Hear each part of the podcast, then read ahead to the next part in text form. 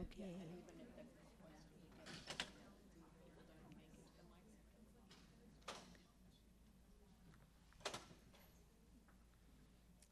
All right. Hello, everyone. Thank you all for joining us. My name is Eva Greenthal. I'm here representing Center for Science in the Public Interest, or CSPI. We are a nonprofit consumer and public health advocacy group. We work to improve people's diets and make healthy food accessible for all. And I am thrilled to be moderating this panel on empowering food citizens with accurate information by transforming food labeling. We have four amazing panelists who will be presenting on front of package labeling, which is the idea of taking information from the nutrition facts panel, simplifying and interpreting it in a way that makes it quicker and easier for the average consumer to understand, and placing it on the front of the food package where everyone will be sure to see it. As you'll hear, many other countries have already adopted front of package nutrition labels, which can be an incredibly useful tool for nutrition education. As an advocacy group, CSPI has been working to engage nutrition educators and everyday consumers to engage in advocating for the US to adopt a front of package nutrition label. So last August, CSPI filed a regulatory petition asking the U.S. Food and Drug Administration to develop a new simplified front of package nutrition label that would become mandatory for all packaged foods. And we activated our membership of nutrition advocates or food citizens. Um, and with that, we were able to get over 8,000 comments submitted just from consumers um, and nutrition advocates to FDA in support of this petition. As you'll hear, FDA has already begun conducting research to inform its development of a front of package label, and it's looking like we are well on our way to seeing the biggest update to food labels since the nutrition facts label was first required 33 years ago. So without further ado, I will introduce our panelists. First, you will hear from Dr. Fabio da Silva Gomes, advisor on nutrition, physical activity, and physical activity at the Pan American Health Organization and World Health Organization. Dr. Gomes will be joining us via recording because he became a father this week. And he will provide an overview of front of package labeling policies around the world. Next, we will have Dr. Gaston Ares, Associate Professor at Universidad de la República, joining us virtually from Uruguay. Dr. Ares will summarize the research on front of package labeling. And then Dr. Robin McKinnon, Senior Advisor for Nutrition Policy at the U.S. Food and Drug Administration Center for Food Safety and Applied Nutrition, will provide updates on research and development of front of package labels at FDA. And finally, we will hear from Leslie Speller Henderson, who is an Associate Extension Professor at University of Missouri. And Leslie will wrap us up by talking about front of package labeling from a nutrition educator's perspective. So thank you, and now we will play a recording from Dr. Gomes.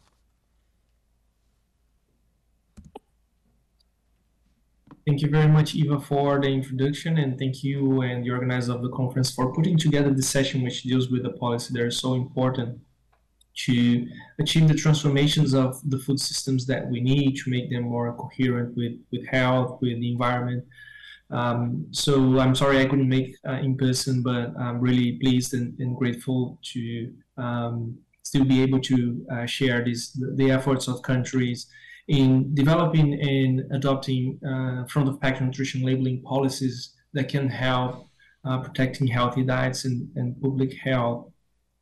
And I think the most important, uh, probably the most important uh, starting point is um, to recognize that there are many front of pack labeling systems out there. And if we start to go after each of them and, and uh, look into every single system that is out there and see um, what if what if we use this one or that one and compare all of them we're probably not gonna uh, make very efficient uh, uh, use of our time and, and the time of our populations. So um, it's very important to start having a clear understanding of what is needed, what is the problem that needs to be addressed, and think of what is the purpose that you need to meet. And um, and for that, if we just start also developing and thinking of different purposes or trying to resolve all the problems with uh, this policy tool, probably gonna fail all of them. Uh, so we need to be very focused on what is is the need and what is the purpose. And as we see um, in, in the Americas in 2019, high blood glucose, hypertension, overweight, and obese were responsible for almost half of the deaths in the region. And that uh, not only means lives that we lost with those deaths, but also lives uh, with quality that we lost due to premature uh, uh mortality, and also because people were ill because of these factors. They couldn't go to work, they couldn't uh, play, they couldn't enjoy life the best way they could. So in 2019, the Americas lost 83, almost 83 millions of years of quality of life, of life quality because of, of these uh, factors. And that um, uh, that brings us to a very clear problem that uh, needs um, uh, policy solutions uh, to, to help uh, solving. And that brings out most of our countries to identify that their key, their purpose and, and the policy and the purpose they are seeking with uh, front of pack labeling policies is really to help uh, the population identify products that are in excess of critical nutrients um, associated with these factors, uh, including sugars, total fats, saturated fats, trans fat, and salt, salt sodium, because we know that these uh, factors are clearly uh, related to these uh, excessive intake of these nutrients.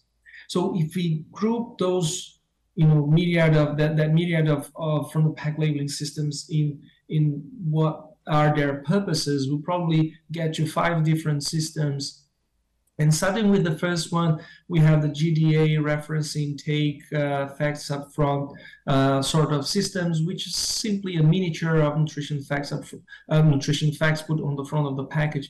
It doesn't answer the question: is, is this product excessive in sugar? Is it high in sodium? I, you know, consumers cannot answer that question with those systems. They either can they cannot answer that question either when they're having uh, on the front of the package these endorsement logos that say just uh, they're just added to products there uh, to be endorsed. Uh, and so if we ask that system, you know, is, is that product excessive in sugar or sodium or trans fats? Uh, we cannot tell using those systems. The same with um, the summary indicators, the summary scores. They have an overall score for the food. If we ask them, is this product excessive in sugar? That that system will not send us that uh, an answer back to the consumer so it won't feed our purpose either.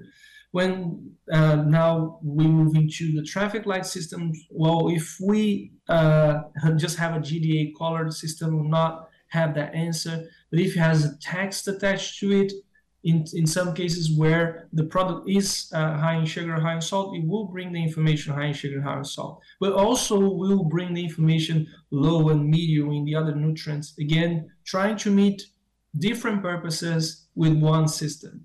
And that uh, brings us to uh, more confusion than, than a solution. And what we've seen is that when we apply a system like a traffic light that was designed not to have all the lights uh, lighting up at, at a time. Uh, will probably bring conflicting violence because the product is, is green and is uh, is high and is low and is medium at the same time, and that brings a, a conflict that can raise the level of abstraction of consumers, which is being demonstrated by consumer and marketing research. Red-green blindness is also the most common form of color blindness, which will leave part of the population uh, you know, with, without access to, to that information. And also, if we think of the many possibilities that could be generated when we're using traffic uh, light colors, if we had just four nutrients with three different levels that could be um, uh, that could be high, low, and, and medium, we'll end up with 81 possibilities of labels to be found in the front of the package So uh, consumers would need to be dealing with products that would be red, green, yellow, red, red, red, yellow, green, green, green, yellow, yellow, yellow, green, red, yellow. That means uh, it creates um, much more difficult for us to make and for consumers to make comparisons that are useful for them. And also, there's been studies demonstrating that as as we know from the psychological studies on colors colors when associated with food they have a psychological effect on us. And we may not have the desired effect even if we think that red color we want to imply that there is a high uh, in that nutrient we may end up raising the appetite. And what's that that study shows is that when the red color is associated with um, with sweet um, with sweet processed ultra processed products it uh, raises our appetite. And here um, lower bar means uh, higher motivational salience which means more uh, appetite for the product. So that that means that even if we use even with thinking just of the red color it could trigger a different uh, behavior than the ones that we are intend uh, intend to to achieve. And that's what brought most countries that have been adopted uh, from the pack labeling mandatorily to use um, uh, the the front of pack warning labels that could uh, effectively help populations identify the products that are excessively in those nutrients and causing most of uh, the problems that we, we spoke about. But not only that, not only find the systems that can meet the purpose, but also the ones that can make it, that can perform best in doing in perform best in achieving that purpose is really important. And we know from since the 19th, the, the science that's been accumulated since the 1970s, and in the World Economic Science the Nobel Prize in 2002, that consumers do not engage in extended cognitive effort, and they do not spend great deal of time and effort when they um, um, in purchase situations particularly when these are repeated purchase situations, which is the case of uh, food and beverage purchase. We don't um, buy a car every day, but uh, we do um, uh, may uh, purchase food and beverages uh, daily or weekly or monthly. So this, this will be considered something that's quite repetitive compared to other other goods. So and products. So um, that brings us to also the, the great uh, amount of evidence, which I'm not going to go into, and we'll have uh, other colleagues uh, sharing more details on the evidence being produced on that, showing that the front of pack warning labels um, uh, perform best because it's also it's it brings information in a quicker, easier, more relevant, more useful way, and also it performs best in changing decision and purchase of products um, in, in real uh, world experiences. Countries have done several pre-implementation studies to, check, to check colors and, and I'm not gonna show all of them just to make sure that it's important to make uh, uh, uh, to understand that when we got to, to this level based on a lot of science that's been produced prior to, to the implementation of the studies. And just going to show really quick the results of some of the studies that we've done um, in countries uh, in the region. Um, more than 3,000 people being uh, interviewed face to face, showing products that uh, or mock-up products uh, and testing different systems um, that we can see here. Even systems that would not fit the purpose but were being put at the table as, as alternatives were tested just to make sure uh, we, we had a clear uh, answer, answer to those. And all the, studies in all these countries have demonstrated that the front of pack warning labels perform best in the GDA system in Costa Rica, El Salvador, Jamaica, uh, and Panama. What, what you can, want to see here is numbers above, uh, if, if the numbers are above the red line here, number one, it means that the, the octagonal warning label system performed be, uh, better than the, um, the, the compared system here, which is in this case is the GDA. The same happened with the traffic light. You see for all countries, octagonal warning labels perform best better than any of uh, in any of these countries. So it performed um, better than traffic light. And also for these two countries, we also tested the Nutri-Score in Costa Rica and Jamaica um, uh, single icon high high system. And, and again, the warning labels in Costa Rica perform more than two times better than the Nutri-Score and uh, eight, eight, 80% uh, better than the single icon, uh, single high-end icon uh, in, in Jamaica. And, and it's important, and we've also published the results already from Jamaica, demonstrating that this effect, this uh, superior performance of octagonal warning labels, not only um, demonstrated uh, in, in, in a crude, in crude analysis, but also when you adjust for age, gender, education, report on non-communicable disease-related risk factors, which means these systems work uh, regardless the age, the gender, education, also helping to um, fix those inequities that we may find in terms of the access uh, uh to information um, uh, and that we know that uh, we cannot uh, resolve with with uh, other sources of information that brings that appear in the label of the products. And also post implementation studies have confirmed how these um, uh, warning label systems have been uh, performing in real life situations where consumers in Chile on the left, more than 90% of the first months of implementation of policy were already changing their their their behavior uh, in terms of the purchase, reducing purchase of products uh, that have um, uh, the warnings, or in Peru, reducing sales of carbonated drinks or cookies in the first six months in or in, in Uruguay, where in the first 10 days of implementation, more than half of the population already changed their purchase decision to a better purchase uh, decision, not to buy the products with, with those uh, warnings, etc. Um, also, from real country experience, real world implementation uh, studies uh, showing that warning labels uh, do reduce the purchase of the products where they are featured.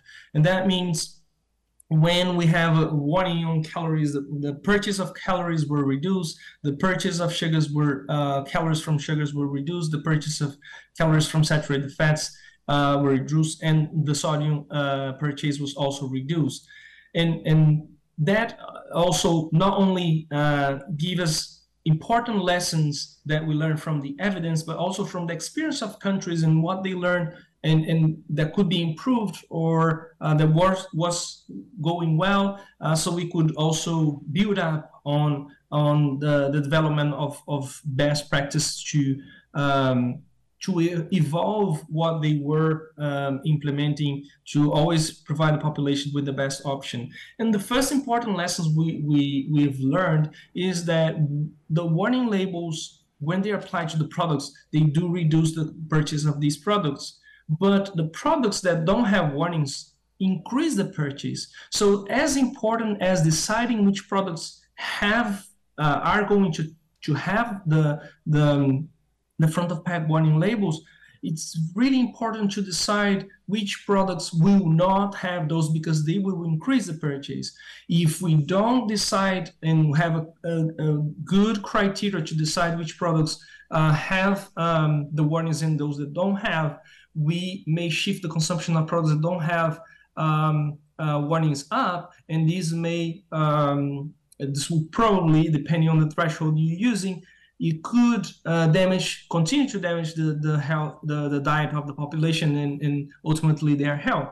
So it's really important to um, ad- adopt uh, thresholds that can help the population once that measure um, is is is effectively implemented and is is working that the changes in purchase uh, they um, they ended up changing their actually their diet. And what we've learned looking and analyzing the diet of more than 125,000 people in nine countries in the region including including the US is that when people consume products that are excessive in core uh, in these critical nutrients according to the PAHO nutrient profile model, they increase their chances of not of exceeding the World Health Organization intake goals for uh, total fats and sodium in two times, for trans fat in 4.5 times, in saturated fat in three times, and 3.5 times higher in, in sugars. So if we use the nutrient profile model to define which products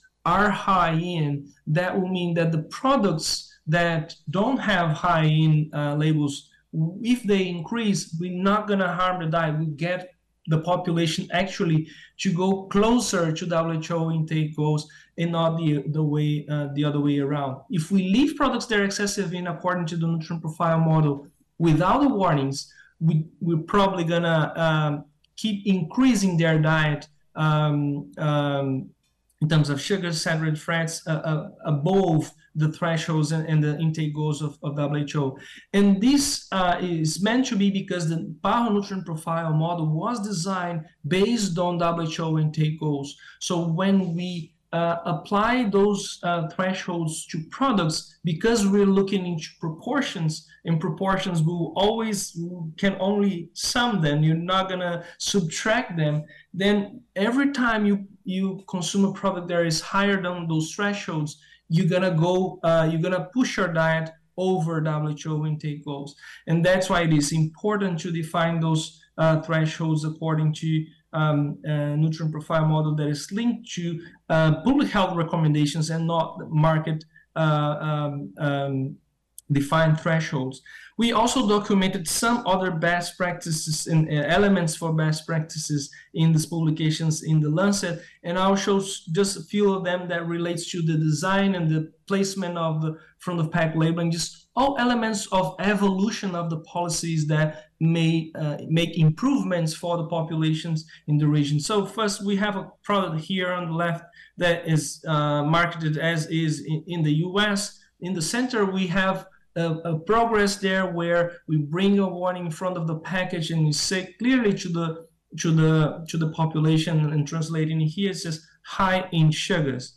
And but still, when we had that in Chile, we saw that still it could be improved in terms of size, it could be improved in terms of position, and uh, countries kept evolving their policies to reach what we have today as, as a best practice, which is the case I'm sharing here on the right hand side is Argentina, where we have uh, better placement, better size.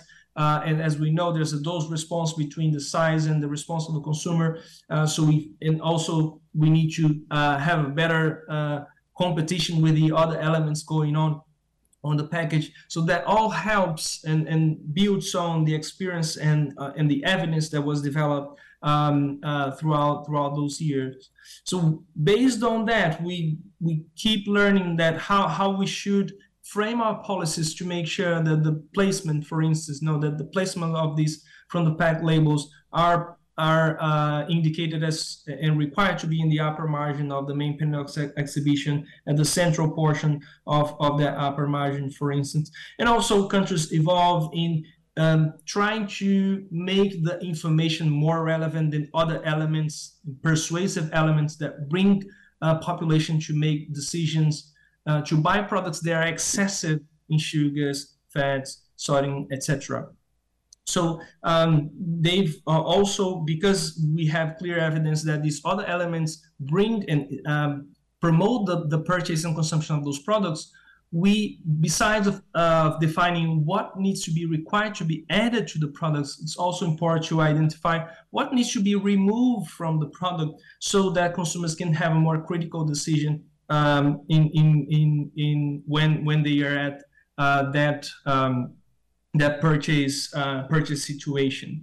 So we, we've moved and we evolved from these miniatures of nutrition facts uh, all the way uh, to uh, passing through traffic light in some of the countries like Ecuador. Uh, first country to have the warnings were Chile. They still didn't have the uh, nutrient profile model of PAHO to link those thresholds with public health recommendations. So were all based on the march of Chile.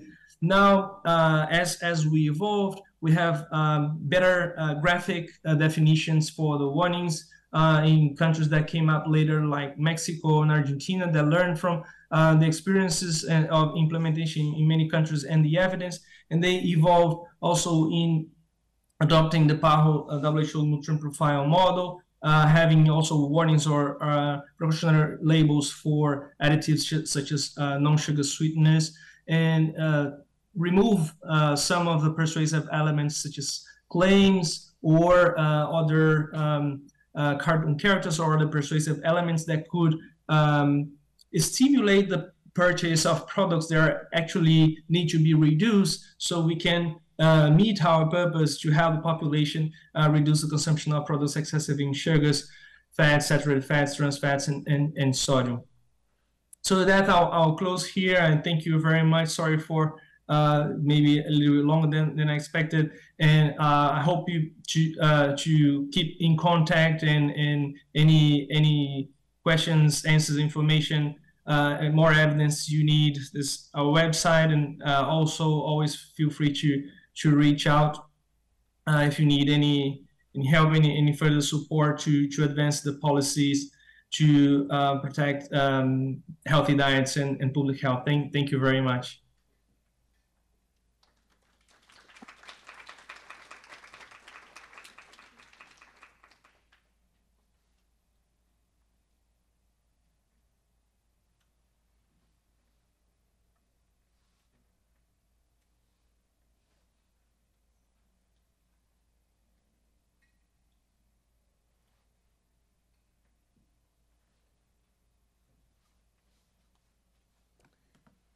Thank you to Dr. Gomes, and now we'll hear from uh, Dr. Ares. Thank you very much for, for the introduction and for the opportunity to share uh, this interesting session. So I'm sorry I could not attend, uh, but I hope you don't get uh, bored with the online presentation. So the idea of of this um, presentation is to discuss some of the concepts that Fabio addressed, but now from a consumer or citizen's perspective. So we know that food labeling is key for consumers as it is a source of information and it contributes to overcome the information asymmetry that exists between food producers and consumers, providing us the information we need to know what we are actually eating. So a large body of research shows that labeling, in fact, influences consumers' expectations about products, their perceived healthfulness, and also their purchase decisions. So as Eva discussed at the beginning, the idea of including simplified information about the nutritional composition of products is basically to facilitate uh, the understanding of the nutrient, the nutritional composition of the products and basically to provide an, an easy tool for consumers to judge how healthy products are. And the idea is that by including this type of information, we can encourage them to make healthier food choices. So the idea is to briefly discuss what we know about the effect of front-of-pack nutrition labeling on citizens' behavior based on experimental studies and uh, post-implementation studies also. So we know that all types of front-of-pack nutrition labeling schemes basically increase consumers' attention to nutrition information. So they make this information more relevant for the decision-making process. And this is because back of pack nutrition information basically requires what we what we um, define or we call top-down attention, meaning that consumers need to be motivated to actively search for this information, for example, turning around packages and looking for the information that it's many times in not very accessible places of the labels.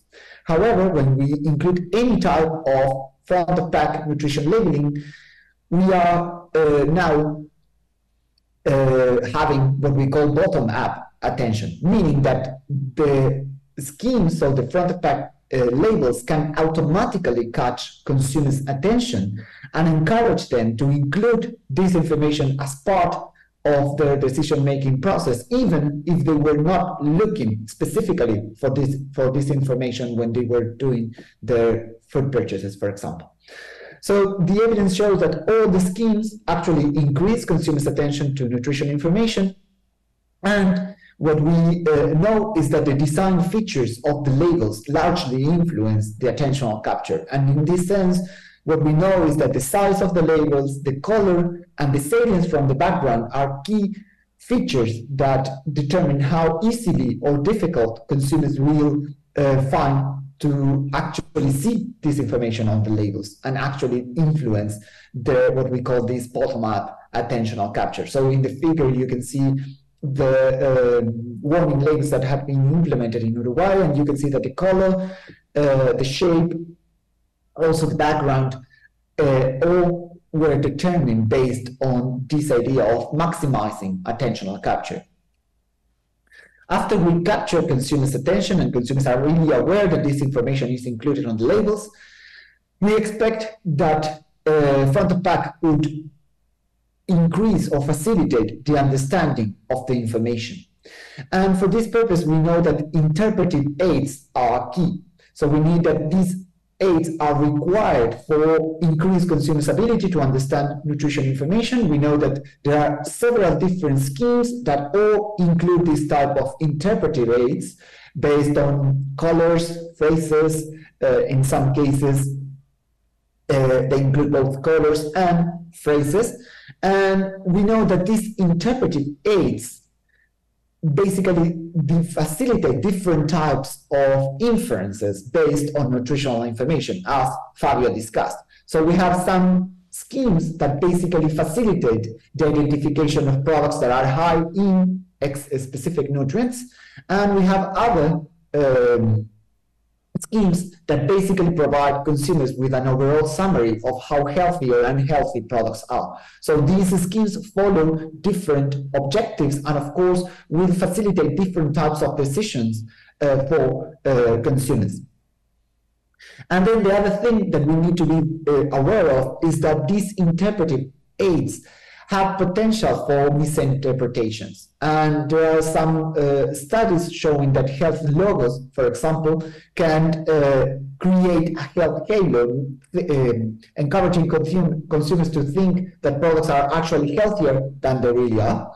And another potential misinterpretation has been reported for, for example, the traffic light system and in this case, for example, if we think about uh, a sweetened beverage, that is high in um, sugar, we can think that we can identify clearly uh, highlight that this product is alto in, in Spanish or high in sugar. And in one of the studies that we have conducted part, as part of the design of the Uruguayan policy, we evaluated how helpful uh, consumers thought that this product would be. So highlighted with this type of label. So in this case, you can see that they perceived um, this product as a 3.3 in a scale that was uh, from 1 to 9.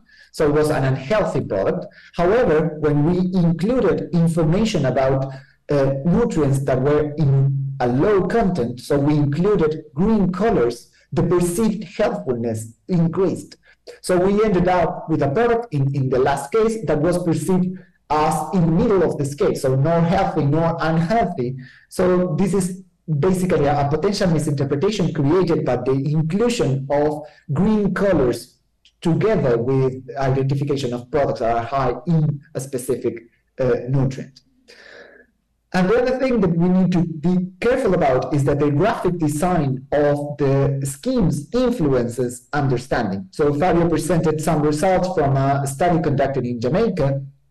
And from that study, it was shown that, for example, changing the type of warning label from an octagonal warning to a magnifying glass as it has been implemented, for example, uh, in Brazil and is going to be implemented in Canada, changed uh, consumers' ability to identify the least uh, harmful option within a series of products. So you can see the performance of the octagonal sign and this magnifying glass and how it differed. And this, again, uh, points towards the influence of the graphic design of the scheme on consumers' ability to understand the information provided and to use it to make different types of inferences and decisions. After consumers understand, we expect that uh, they include this information as, as part of their decision-making process. And they can do, the, do this by two different pathways.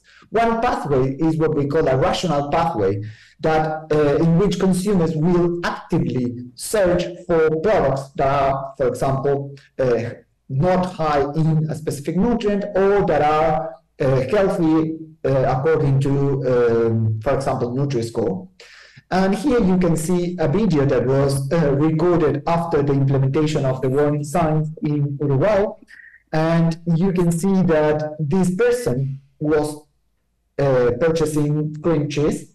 And you will see now that this person goes up to the product. This was a study conducted in the supermarket with uh, eye tracking glasses. And you can see that this person is turning around one of the products that was the light version. So the, ver the version that was not high in um, but so this person actively compared the two products, turn around uh, the package to check that it didn't have any warning sign, and then check uh, chose that one. So this means an active search for products that are not high in, in this case, fat, and of course a rational approach to uh, these warning labels.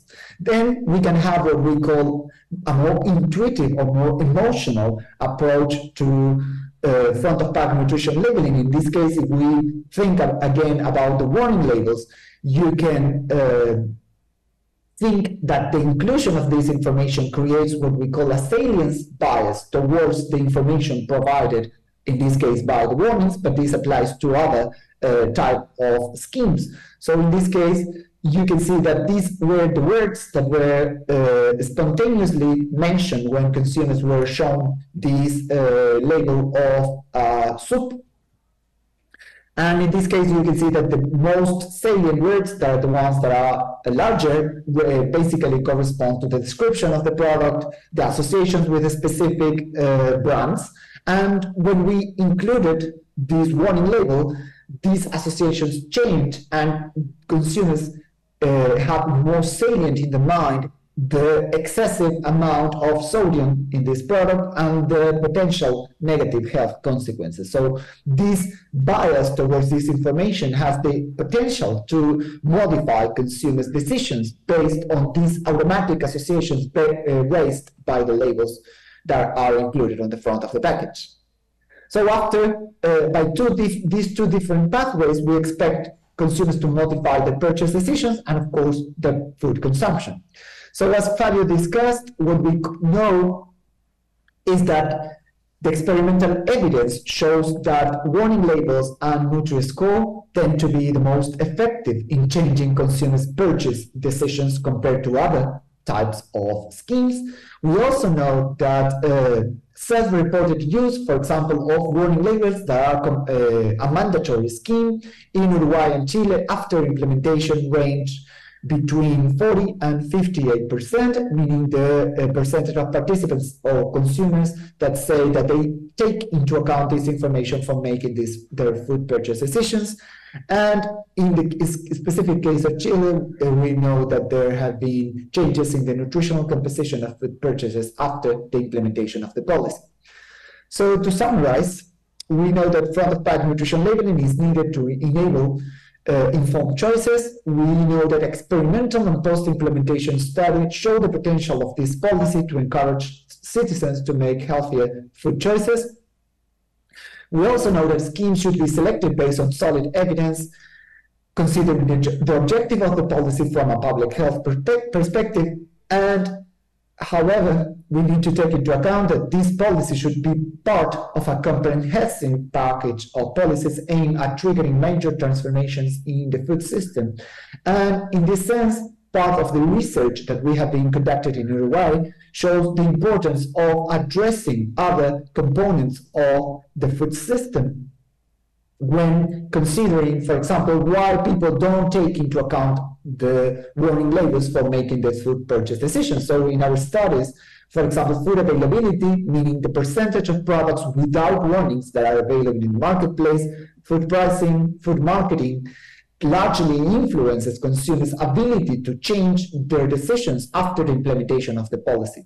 And also from uh, an education perspective, there are also a lot of factors related to the perceived uh, so the perceived susceptibility and the severity of the potential negative health consequences of consuming products that are, in this case, high in sugar, fat, and sodium also act as a barrier for uh, changing food purchases after the implementation of this front of package nutrition labeling policy, meaning the importance of implementing different types of policies that address both individual factors and characteristics of the external food environments and the food supply chains.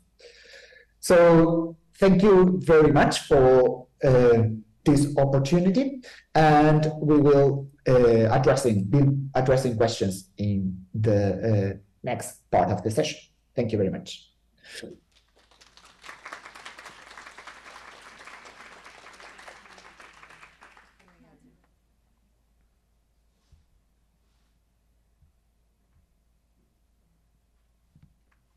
Oh, here it is.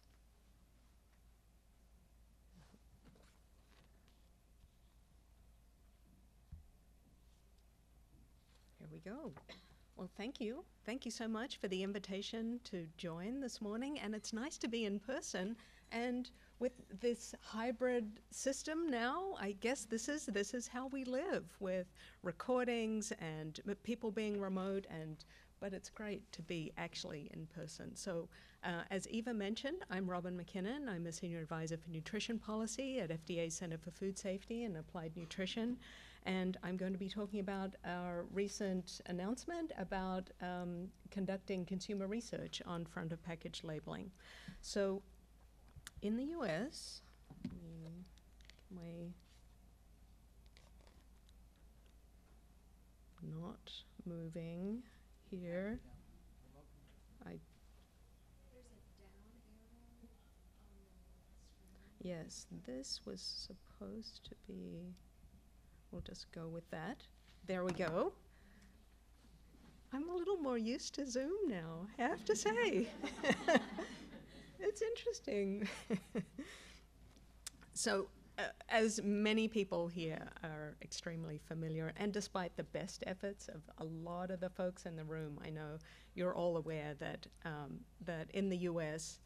Uh, most Americans' diets are out of alignment with federal dietary recommendations, where you see on the left hand side the, the, food groups to get enough of, and the nutrients on the right hand side that to not to exceed. We're way low typically in fruits and vegetables and dairy and whole grains, not eating sufficient uh, amounts of those, and far exceed in terms of um, added sugars and saturated fat, and also sodium as well. Almost 90% of the US population exceeds the recommended limits for sodium. And so, in 2022, September of 22, how many people were there? The White House National Conference on Hunger, Nutrition, and Health. Probably a few folks, or maybe watching online. Uh, just as Gaston was mentioning, in terms of bringing together all a whole of government approach to addressing both hunger and improving healthy dietary patterns, improving physical activity, was a historic conference, the White House Conference on Hunger, Nutrition, and Health, with this goal of ending hunger, improving healthy eating, and improving physical activity to reduce the uh, rates of diet related chronic disease, um, all while uh, advancing health equity as well, and that's by 2022. And bringing together, as I mentioned, more than 20 de- uh, departments, agencies, regional authorities in this effort because, as Gaston mentioned, it takes a whole approach, uh, whole of government, also whole of society. And so, uh, probably many people are familiar also, both the conference itself and uh, and the national strategy that was released at the White House National at the at the conference itself. There were five pillars that the the national strategy is broken into, and the conference kind of followed. Um, the first was improving food accessibility, uh, food access, and also affordability, which which relates most directly to hunger, reducing and eliminating hunger by uh, 2030. Also integrating nutrition and health, and that's their focus there is on better integrating nutrition into the healthcare system. So uh, included in there are things like uh, food as medicine initiatives and, and much more. And then the third, empowering all consumers, one could say food citizens, uh, to make and have access to healthy choices. And that's where we'll be diving into, and the, the FDA initiatives really focus there. Um, but also want to mention I- improving physical activity for all. So, physical improving physical activity, and also the enhancing the nutrition and food security research. So, focusing in now on uh, the, the third pillar, and especially the the FDA's initiatives within the national strategy, which, if anybody uh, is checking, are on pages 22 and 23 of the national strategy. Um, but uh, the tools that FDA has with nutrition and, and food labeling, um, I won't go through the, all of these in detail, but I do want to underscore that FDA has the responsibility, has the authority for um, food safety and labeling of about 80% of the US food supply. And, um, and the tools that FDA has within this larger context is both encourage industry directly to um, towards uh, offering healthier options that we know consumers are looking for. We hear that um, from many citizens directly and consumers, but also providing consumers with the information that they need to make healthier dietary choices. So, and we know that these act these act in concert. But what you see here um, the work that we've we've been undertaking at the FDA over I've been there almost a decade now, and we've been hard at work on many of these things, and this is a, a continuation of those, but continuing to facilitate lowering sodium in the food supply itself. Um, proposing, uh, and these are the elements that are within the national strategy. So we committed to updating uh, or proposing to update regulations uh, for the to allow the use of salt substitutes in standardized foods. Um, because right now the, the certain standardized foods are precluded uh, by regulation from uh, from using salt substitutes. Um, the, the, collaborating with other agencies on ways to lower sodium as well, and we've done a lot of work with our colleagues at the U.S. Department of Agriculture, um, with school meals folks, with WIC and SNAP, and, and many others. Um, the Administration for Community Living um, who work with uh, senior nutrition programs, and of course, colleagues at CDC, the NIH, and also the VA, uh, Veterans Affairs, who are working to implement lower sodium options within their within their um, purviews as well. And we've committed to holding a public meeting in collaboration with federal partners on additional actions that can be taken to reduce added sugars um, in the to, to reduce added sugars intake in the U.S. And so, uh, on to empowering consumers, or also, I'm always going to thank now food citizens. um, so, uh, where I'll come back to front of package labeling because that's what, what we're going to spend most of the time on. Um, but a couple, uh, some of the examples of empowering consumers with information many people are extremely familiar with, I'm sure like the nutrition facts label, the updated nutrition facts label in 2016 that was finalized, uh, went into effect, the compliance requirements um, as of 2020 tw- and, and 2021 for most manufacturers and that with the addition, with the very important addition of requiring a declaration of added sugars, among many, many other things. Um, with so that uh, included um, updates based on the most recent scientific information, and also menu labeling. So the requirements for uh, chain restaurants and other similar retail food establishments to post calories, and then there are other requirements as well to have um, other information available on request.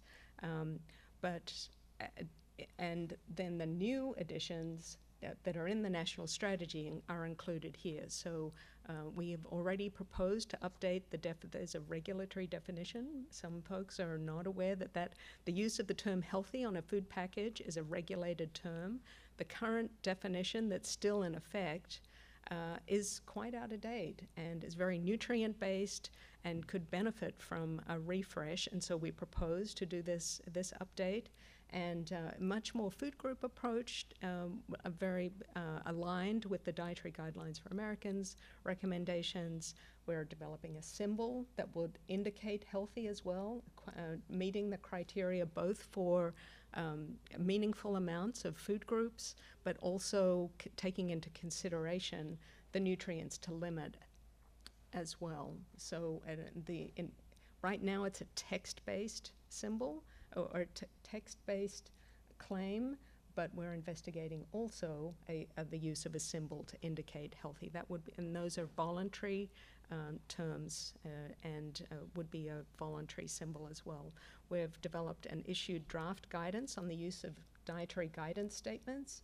And so that's something like make half your grains whole grains or something. But use on, on a food package, don't want that, you know, to be accompanied with something that you, so that's the uh, initial thinking about under what terms um, dietary guidance statements might be used uh, on food labels. Um, and uh, we've developed an RFI, a request for information on nutrition information that should be available when shopping for groceries online. Um, a, a lot of people are shopping now, especially with the pandemic. The increase on online gro- grocery shopping has increased enormously, and um, often you can find the nutrition information, but it's often not as um, maybe it can be hard to find. So it may be different formats, whether it's website, whether it's mobile. Um, but wanting to get more information, it's more potentially standardized information, particularly about nutrition, um, but also allergen information and ingredient information. And then finally, developing targeted, um, oops, uh, resources for, for education. Let me go back here. Um, just one second. So um, back just initially to um, to front of package labeling. Um, a lot of people, as I mentioned, we're planning co- to conduct uh, consumer research to help further explore uh, the development of front of package labeling systems. And in the national strategy, we have that we're we commit to developing a front of package labeling system to quickly and easily communicate nutrition information um, and HHS, FDA will uh, conduct research, propose developing a standardized front of package labeling system for food packages to help consumers quickly and easily identify foods that are part of a healthy eating pattern. And as the previous speakers have both uh, outlined, we've seen the rise of front of package labeling increase just dramatically around the world in recent years. And we can see that the experiences of other countries um, indicate that, that there are benefits to consumers to increasing nutrition knowledge and helping helping those that may have uh, lower nutrition literacy, but also folks who are busy and you know, talked about the, the different types of systems, top down, bottom up types of systems that are used when making different decisions. Um, and so front of package labeling is it's intended to complement the nutrition facts label, that information, uh, and provide additional context for consumers to be able to make healthier uh, dietary choices.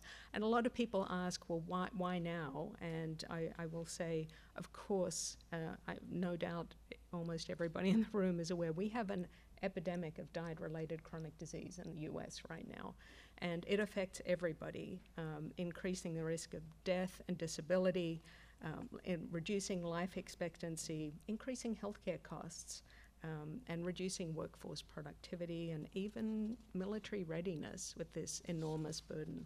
So it affects all of us, and we need to be looking at all avenues as we bring all of the all of the tools and levers together to try to provide consumers with the information to make healthier dietary choices. And so, with that background,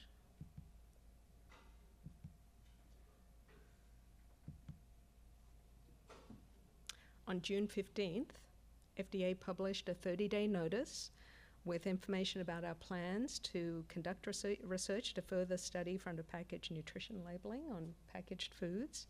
And as Eva was alluding to before, we had started doing some focus group testing in the summer of last year and issue also issued a 60 day notice in January of this year, and we'd also conducted quite an extensive literature review.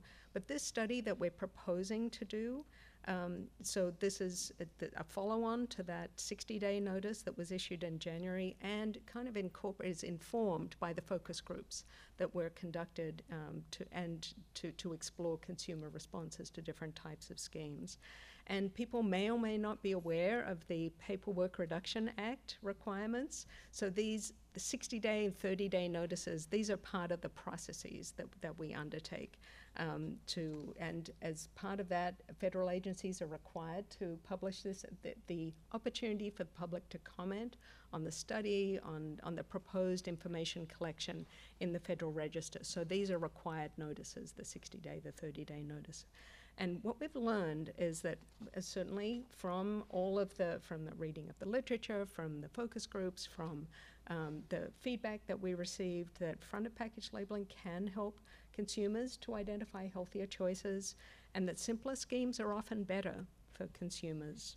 Um, we've also seen that institutional endorsement can be very important. So, because a lot of consumers, and you probably are uh, working directly with folks, can be skeptical where is this information coming from? There are many claims on packages, but if there's an institutional endorsement, if people know it's from um, a certain organization, that can be very helpful for them. Um, and so, the, the notice that we published in uh, back in, in June uh, that provides additional information about the study and what we're planning to account, taking into account all of the public comments that we received, et etc. Alrighty, so the selected draft schemes that we're planning to uh, to be assessing in this experimental study, and remember again, these these are plans. The 60-day, the 30-day notice are our plans to actually conduct the study. Um, so, and I don't have all of the different schemes here. These are a selection, but just in terms of giving folks kind of an, a gestalt of what we're planning to test. I, there is a link. I'm sure we'll be able to send it to everybody as well afterwards. But what you're seeing here, um, that the, the selection again was uh, were informed by the public health goals, the literature review, the front of package schemes that have been used internationally and also discussions with FDA experts and, um, and other um, outside uh, feedback that, that we've received. And, but what we know is that a standardized science-based scheme um, could help consumers, particularly those um, with lower nutrition literacy and those that are simply busy uh, to build healthier diets. So these are the selections you'll see here, kind of going uh, from upper left um, to, to the right, you see the guideline daily amount scheme type of scheme. There's the nutrition info with um, information. You see, and here you start to see the interpretive elements here with different kinds of interpretive elements. Saturated fat, sodium, added sugars, and you see here um, the interpretation of high, uh, a variation of color potentially, with, um, with a magnifying glass, for instance, the addition there, and uh, similar to what Health Canada has just recently introduced. And then in the bottom left, uh, more information with using this uh, nutrition info scheme with a percent daily value, again with a variation of colors. And then finally, our interpretation of the high in scheme, some with the percent daily value and, and some with not. And uh, one thing I, I, was noticing that I think it was Gaston mentioning the trans fats, and uh, in some other countries that's included. Just to point out, here in the U.S., in the U.S., because of the work of the FDA and the the entire research community, in 20, 2006, trans fat was added to the nutrition facts label as a result of that. So it was required based on the science. As a result of that, uh, intake of trans fat reduced about 80%.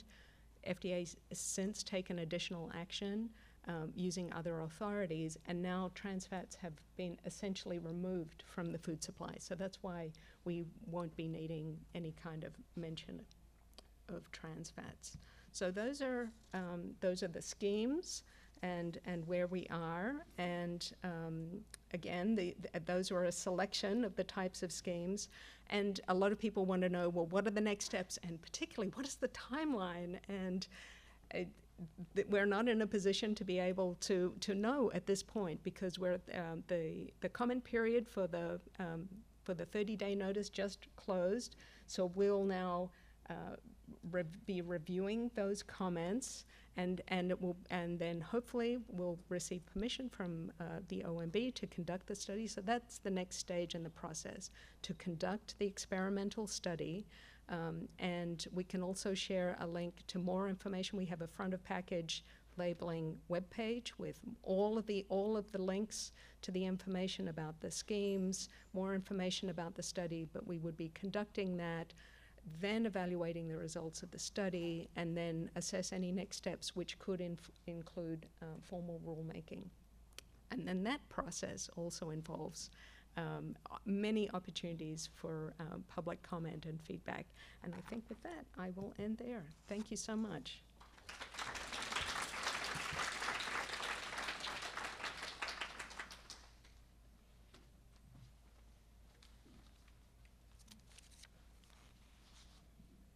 Am I? I am. Okay. No worries, or not. Do you want me to? Okay, launch it, okay. I promise you, we do understand technology, I promise.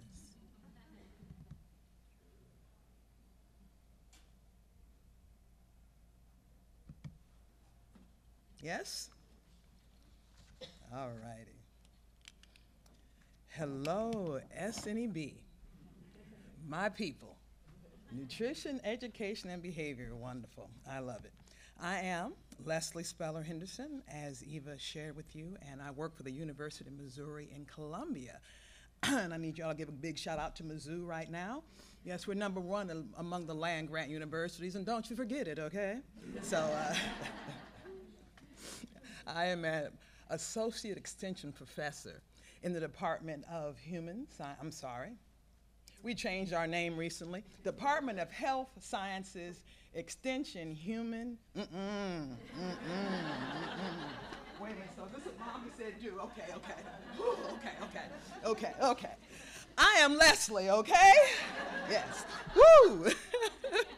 You know, I asked to go last because I believe our work is so important with consumers that I needed to tie up some of the threads. And here I am falling apart. Okay, okay. So I do work in extension, health, and human sciences. And extension's work is to take the knowledge acquisition and share the knowledge out into the community. And that is what we're going to do. So I often ask people that 25% of the population has college degrees. Who are we talking to? How are we going to take this information and share it out with the community who has to do the work of making the theories make sense and then become a good part of the statistic, right? And so here we are. Let's see where I'm going with this. So, first, because I went last, I must say thank you to my esteemed panel, right? And it's an honor to present with you. And I'm going to talk like you also. But no, no, I'm sorry. I have to have, to have a little humor. I want to say that our work is very serious, but I love to have fun because people are big children and we love to laugh. And if we make our work too serious, it gets lost. Did y'all know that adults will vote with their feet and will wonder why people don't show up? because we've done something to offend somebody and don't even realize it. So, how are we connecting with people's heart before we get into their heads? Okay, that's extension. That is what we do. So, we have learned about research and policy efforts to adopt and implement front of package labeling in the US and abroad. And it's very exciting to think that standing in front of a shelf now, information will be right there for us to see right? Very exciting, very exciting. And then there's other psychological and marketing effects happening to us while we stand there. So that's very, very interesting. And so I'd say that we're going to talk about how consumer nutrition educators and advocates can support the effort of front of package labeling in our communities here in the United States. So for, uh, I, I have to start with, I am here representing, and I said I'd be on my best behavior, the Association of SNAP Nutrition Education Administrators. And we are an organization dedicated to improving the nutritional status of SNAP recipients and those eligible for SNAP Ed. By utilizing comprehensive and integrated approaches to nutrition education and obesity prevention, food security, food resource management, and physical activity, we work together to promote state, regional, and national communication with program, program issues and successes because we are successful, right? In addition, what we need to know about ASNNA, as we affectionately call it, so you've probably heard us called ASNNA, yes? There we go. There we go. It's call and response. I got some more stuff for you in a minute, too, so okay. We are a national resource, right? Um, for the nutrition education, obesity prevention, network expertise, partnership development, and policy advocacy with our policy systems and environmental work. Would you agree that we do a lot of stuff? Yes, yes, yes. And we do it quietly, right? It happens, right? So we, are, we strive with ASNNA to advance successful practices that lead to incorporating the dietary guidelines for Americans, specifically among SNAP eligible individuals and communities. That is where our work begins and does not end there. So, food labels are valuable tools for better food choice information. Front of package nutrition labels aim to give consumers quick, healthy choice food information. So, how are you picking your foods, right? What's going on? And in addition, we have to make it simple and easy to understand, and that is really um, where my colleagues before me kind of went to. What has the research shown? What are the studies getting at, and what are they doing? Now we have to think about how do we help it make sense to consumers in a language that is understood by our population that we're working with. And I want to say, um, SNAP eligible is an approach that ASNNA has, right? But I assure you that we reach everyone. Because if you know anything about word of mouth, what's the top ranking movie right now? How'd y'all know that? Somebody tell you, somebody take you, you, you know, the, uh, we're paying attention, right? And so, so we really, really can share a lot of information, a lot of information. So let's kind of talk about how consumer nutrition education and advocates can support these efforts in the community of getting this front of package information out. So, our nutrition educators, our citizens workers, as we're out in the community, we are working in a lot of settings and in a lot of places. Traditionally, we go to schools and educational spots where we are empowering young people early on to help make decisions about their healthy food habits. What can they do? Because, of course, the young will teach us, right? And so, how are we teaching them? And then also, community centers and public places and spaces. We do outreach at these spots. We go to events. We're giving information out and helping with accessibility, helping it make sense. And sometimes we also provide demonstrations because no one knows what healthy tastes like until they taste it or what it looks like because we heard that stuff is N A S T Y, right? Which doesn't really describe food. It describes a lot of things, and I always argue that that's a baby's diaper or something else is N-A-S-T-Y, not food, not food. So how are we doing that?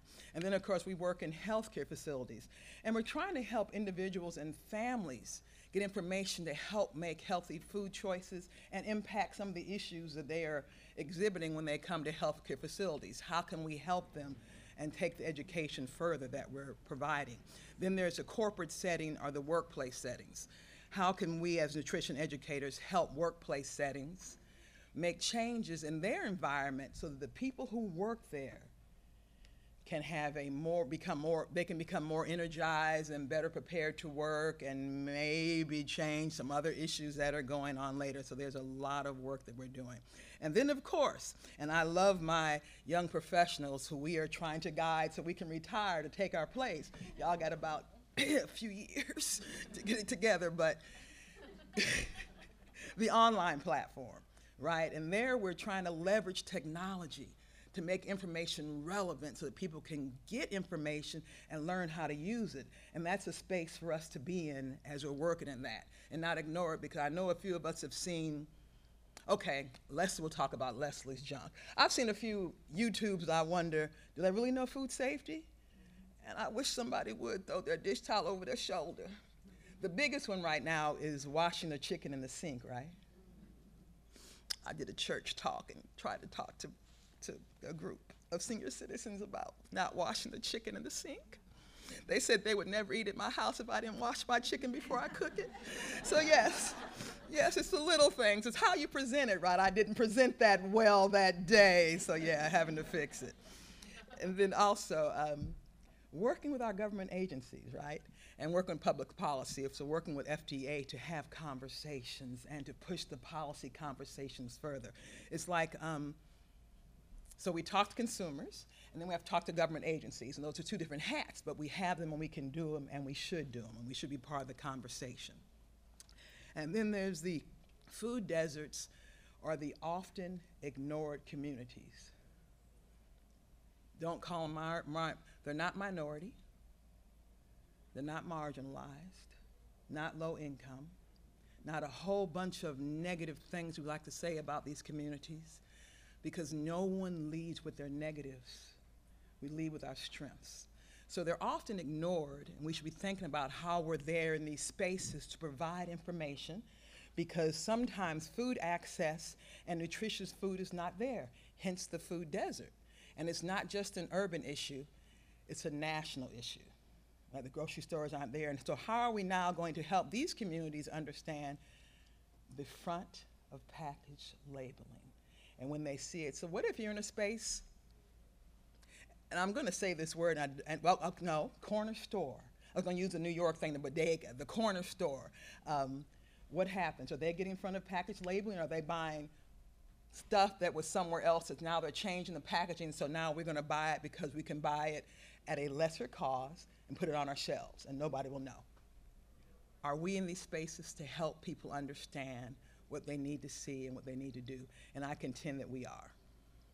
So, looking at that and looking at our work, we, um, of course, work in different settings, and sometimes it's hard to explain what we do. And at a state conference of nutrition educators working in the community, we were asked to describe their work in three words or less. So they were allowed to give repeated responses. So this was a session about 23 participants, and they had about 80 responses. What do you notice they say about their work?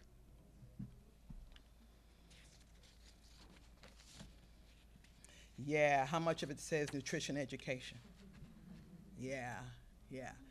Working with people takes a lot of skills that we need to give our credit for, give ourselves credit for doing. Another one, this is a group, and they were asked the question, What do you do? So I don't know if you've ever had someone say, What do you do again?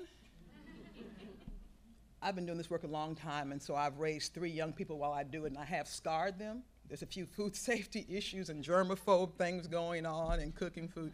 But they still ask me. They say, every time, mommy, you say what you do, we lean in to hear you because we don't know what you do. My doctor said, Can I call you a food nutritionist to people? I said, I don't know if that's really a thing, but if that helps you, okay. So it's, so it's interesting. So, what do we do? And you see, once again, how do you explain it? And how do you consider it? As we motivate and support and cajole and uh, make jokes and have fun, as you see that the, what is standing out for everyone. So, consumers, nutrition educators are built for this job. We're the right people for this work. We really understand our work and we have researched and acquired knowledge about it, and now we get to share it and take it places. We need to reach the community with information as we are transforming food labels. But something that I want you all to think about with food for thought that without community, our work is simply a commodity. And what am I saying here? Our work happens in the community, not for or on their behalf. We work to bring many voices to the table so we can work. There have been actions that have happened to us in our work that sometimes can make us feel like we are a commodity. So if you have ever been told that I sent an email out to someone and it was just ignored, you may have sent it out to one of your agencies, your organizations, um, and a partner, and they just ignored you. That's a commodity. Were you told to call someone else? They have now exchanged you with someone else. Or if you were told that I told Leslie about you and she's interested, So are you being passed on? Are you being traded? Also, maybe you've heard we don't need your programming, we don't need your information right now, we're not ready for it. So are we being ignored? We are not a commodity, we are a community. And we can get our work done because we involve the people and we talk to them and make ourselves very important because we give information right here, right now. If somebody's hair is on fire or stressed as they go in a grocery store and stand in front of a package of food because I need to feed my family, are we pouring gasoline on their hair to increase their stress because we said, don't eat, don't eat, don't eat, avoid? Or are we pouring water on it to make it say, I know what choices I need to make and it's okay? So, not making people feel bad, but feeling, feeling empowered is what we need to do as we're doing our work, and we do do that also. So, what I really want to share with us as we're thinking about this food labeling change and things that are happening, understand that it is a very valuable tool, is very helpful, but sometimes also people don't want to pull things off of the rack or the shelf and look at it, right? And sometimes, I don't know if y'all have ever gone in the grocery store hungry. More things go in the cart, right? And once again, I'm talking about Leslie's junk, but it's uh, something that can happen. And, and I know, and I read labels.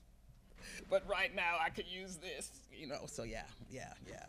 So uh, as we work, I want us to think and I want us to believe with our communities that we demonstrate, we build teamwork. We are creative and innovative in our community work.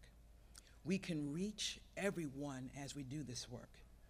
We establish sustainable learning environments in the community in the many different settings and places we work, and we create belongship, not commodity work, as we do our work.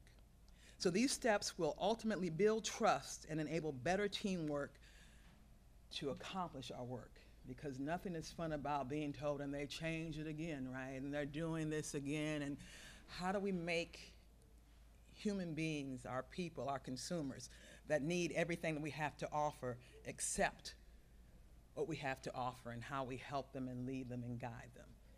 So, I would like for you to share, and you don't have time for that because now it's time for question and answers, but tell me what struck you about this conversation, or what is a takeaway from this conversation. And I want to thank you very much for your time.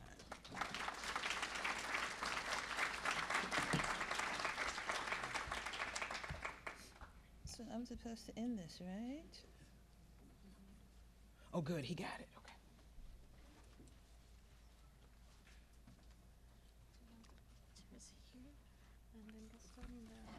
Sure, I definitely want to get Gaston up. without my eyes?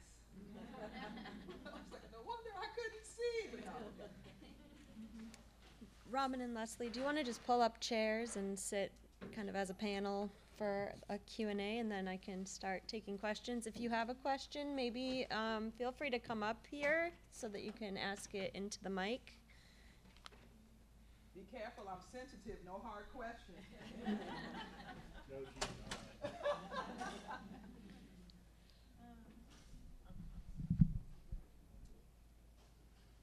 Any questions? And raise your hand. Students leave, catch the grad student. I'm sorry, but I said I was gonna be good at it, I'm so sorry. No, and I and while you're all thinking of questions, um, first off, thank you so much to our panelists.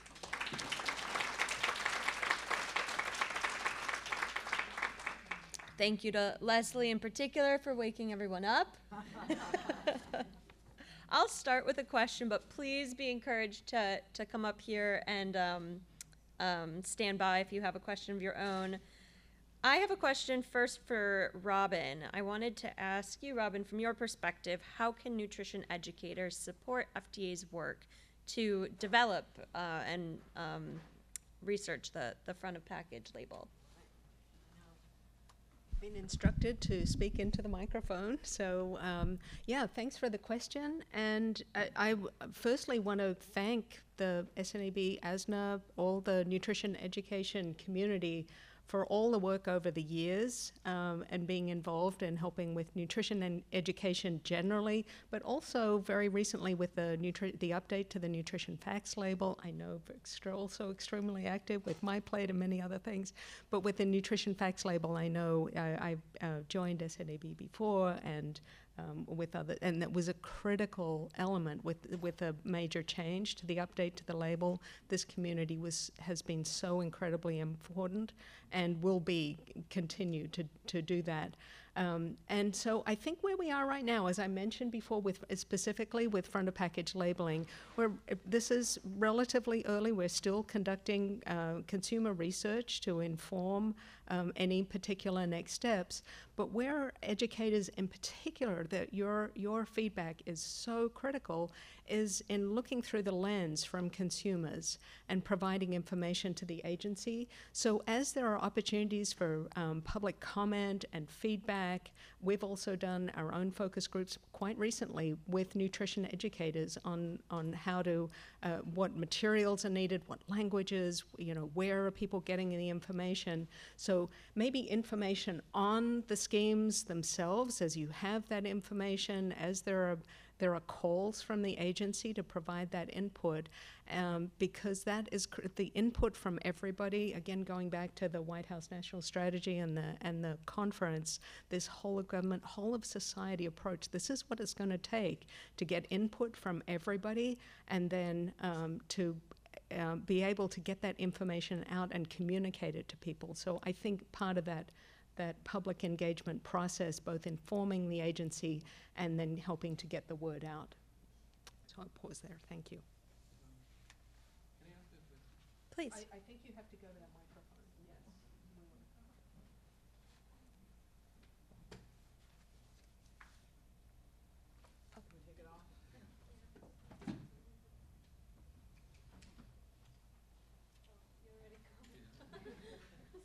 Um, I was just wondering, um, like for example, um, in the food labeling, so we have uh, percentages and moderate and high and so on. So could it be something like, you know, in simple terms, like for example, in a can of soda, there are about 12 spoons of sugar.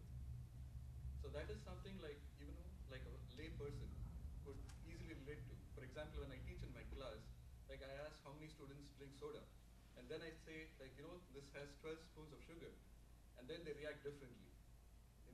So that I was wondering like if that is something that could be part of the labeling. So, And then another question. oh. So, so related to again labeling, in terms of um, uh, there's a lot of packaged food, processed food, and there's a lot of preservation that's going on. Can't that be also part of the labeling? For example, the amount of salt or any other preservatives that was added in a specific uh, product. So when I look at it, for example, if I see that so much preservation or preservatives are being added, I would hesitate to buy something like that. Okay, um, So thank you so much. Thank you for the question. Um, so firstly, on the teaspoons, that was actually a question that was considered as part of the update to the nutrition facts label. That, and so we have um, already considered that in, in the past. And the challenge there is that some, if there, if there are added sugars, some, all sugars are not created equal. Some are liquid, so and so that it, it's very challenging then to have, among other reasons, but that, that's one thing, that it, if it's liquid, if it's honey, if maple syrup or something like that, um, or, or granulated, it, then, then there are differences. So, um, but I think you point, it, it, your point is well taken, and that can be where the education, the, the addition to the labeling information can be, and the translation to consumers can be so helpful. So I, I think that's the value add for, uh, for, uh, for materials, for resources, for explanations. I know, for instance, um, we, have some exercises in uh, middle and high school curricula, science in our food supply, shameless plug for our nutrition education for middle and high school teachers on how to do some of these exercises, translating the information that's available on the package um, for in, into um, in, in a way that is most relevant to, to the consumers. And just to your other point about the other the, the other type of information, uh, as you'll see, the, the, the, um, the nutrients that we highlighted, those are the ones that are, uh, that are key recommendations from the dietary guidelines for Americans to limit and that are overconsumed. So um, uh, you, uh, there is the ad- additional information or of other ingredients that is mandated to be uh, added to the food label, and that is in the ingredients. And, and so there's other ways to have that information, but you, you can see most of the other countries do highlight just these, these very key nutrients on the front because otherwise you, you wouldn't want like 20 types of things across the top. So it, it's a balance, but we'll continue to, to uh, review, I know, other country and learn from other countries what's happening there as well. Thanks. Hello. Um, Dr. Ares mentioned down in Uruguay about how, um, you know, warning labels about sugar. And I'm all for warning about sugar, but are, is this going to then end up with industry just now taking out sugar but adding in artificial sweeteners instead? Gaston, did you want to speak to that one?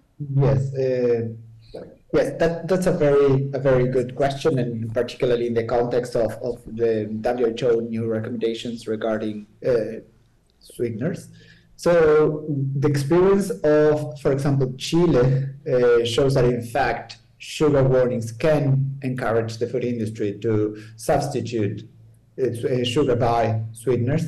However, the, the experience of um, other Latin American countries, such as Mexico and Argentina, uh, pointed towards the use of a specific, it's, it's not necessarily the, same as a warning, but another type of front of package label showing or clearly highlighting that products have um, sweeteners. So that type of, of uh, label is expected to avoid or to discourage the substitution of um, sugar by sweeteners. And the other thing that, that should be considered regarding the substitution of sugar by uh, sweeteners is related to the nutrient profile that is used to highlight products that are high in uh, high in sugar. For example, in Uruguay, during the, the first part of, of the process, it was very important, for example, to uh, settle um, limits for sugar that enable reformulation without the addition of, of sweeteners. So the, the, there are different limits according to whether the product only has sugar or if it has other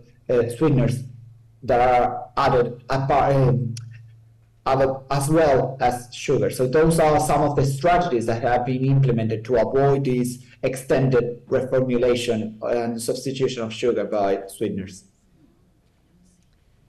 So if I may, I'm just going to add one quick point to that. Thanks, Gaston. Um, so at CSPI, as an advocacy organization, we have to think really carefully about any kind of unintended effects of the policies we advocate for. We work on front of package labeling, on added sugar, warning labels. We simultaneously have an entire body of work around unsafe food additives. And our take on this is really that um, Robin said not all sugars are created equal. Not all additives or artificial sweeteners are created equal either. There are some that are more dangerous than others, some that appear to be quite safe. Um, for instance, stevia is a naturally derived sweetener um, with uh, a- appearing to be very safe to consume at the types of levels that, that humans would consume it, whereas aspartame, the International Agency on Cancer Research, just deemed a possible carcinogen. And so I think we have a duty to ensure that if there is a substitution of sugar with other sweeteners, that they be those safe sweeteners that are okay to increase in our diets. Next question. Oh, go ahead. As a representative of the Food and Drug Administration, I do feel like I, I need to make the point. I mean, there are, there are very stringent uh, regulations around food additives in the U.S., and, and the FDA has been very closely following um, the, the recent um, announcement by IARC, and um, we disagree with uh, and have been public about that. So I- I, I do want to reassure people that there is um, that the, the ingredients in the U.S. Um, and there's a, an additive process, and we believe that those are safe. Thanks, Robin. Safe under the, the intended use, that, that's the, Right. the key for. Right, right. Okay, to make time for one more question, I will not go on a CSPI tirade about the uh, GRAS approval process for food additives. Okay, so one more question. Yes, uh, I was just wondering, is this going to be implemented on um, energy drinks and also the fake the powder proteins and those kind of, uh, I mean, products that they're selling for teenagers and older adults? Why aren't- there, why aren't there questions for Leslie? Because she's, she's the, Les, Leslie's the fun one of the panel. I might turn this question to you, Leslie. Um, so the question was about what, what would, um, where would these uh, front of pack labels be required? Would it be supplements or something? Just to say we're uh, we're not there yet. We're right, where we are right now is looking at the consumer responses. How are they able to? Uh, how how do they interpret um, the information from the different schemes? Does it provide the additional information to provide healthier food choices? So we're just focused on this, the consumer research right now. Will be, um, and it's going to be in hopefully in the field, and we'll, we'll hopefully get approval to do that. Then review the results, and then we would be considering the next steps, which would be exactly those types of questions: when and how, and on what products, and things like that. But we're not there yet. Over to you, Leslie. Would you like to add anything? So it is 11:15, but I do think we should let Leslie have the last word. So Leslie, anything to add? And any extra questions, I think uh, would be best to just come up and ask us afterwards because I think we have to adjourn. But thank you so much, everyone. Thank you to the speakers.